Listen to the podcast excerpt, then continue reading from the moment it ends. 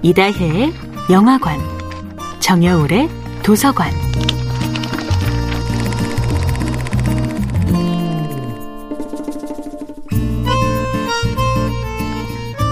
안녕하세요. 여러분과 아름답고 풍요로운 책 이야기를 함께하고 있는 작가 정여울입니다. 이번 주에 함께하는 작품은 엠마 미첼의 야생의 위로입니다.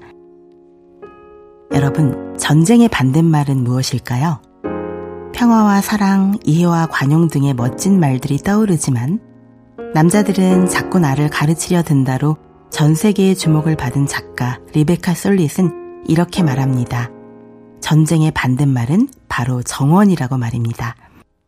아름다운 정원을 가꾸는 삶이야말로 전쟁과 폭력과 그 모든 끔찍한 갈등의 반대말이 아닐까요?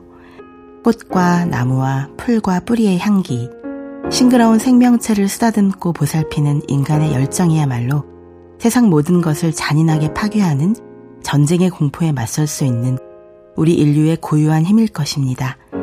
엠마 미첼의 야생의 위로에서도 저자가 우울을 견딘 최고의 방법은 자연과 함께하는 삶이었지요. 팬데믹 시대를 견디게 해준 내 안의 작은 위로도 바로 식물을 바라보는 시간의 기쁨에서 비롯되었습니다. 식물들은 제 나름의 미세한 몸짓과 독특한 향기로 자신만의 뜻을 표현합니다. 동물들처럼 소리를 내며 몸을 움직이는 직접적인 방식은 아니지만 식물들은 분명 자신들만의 표현법을 갖고 있습니다. 해가 비치는 곳으로 몸을 한껏 기울여 자신이 햇살을 얼마나 절실히 필요로 하는지 보여주기도 하고 아름다운 음악을 틀어주면 훨씬 더 성장 속도가 빨라지기도 합니다. 식물들이 겉보기와 다르게 매우 적극적이고 강인하며 역동적이기까지 하다는 것을 깨달을 때마다 움직이지 않는 것처럼 보이지만 분명 움직이고 있는 제 삶을 생각했습니다. 드라마틱한 변화는 아닐지라도 우리 삶에는 매일 변화가 일어납니다.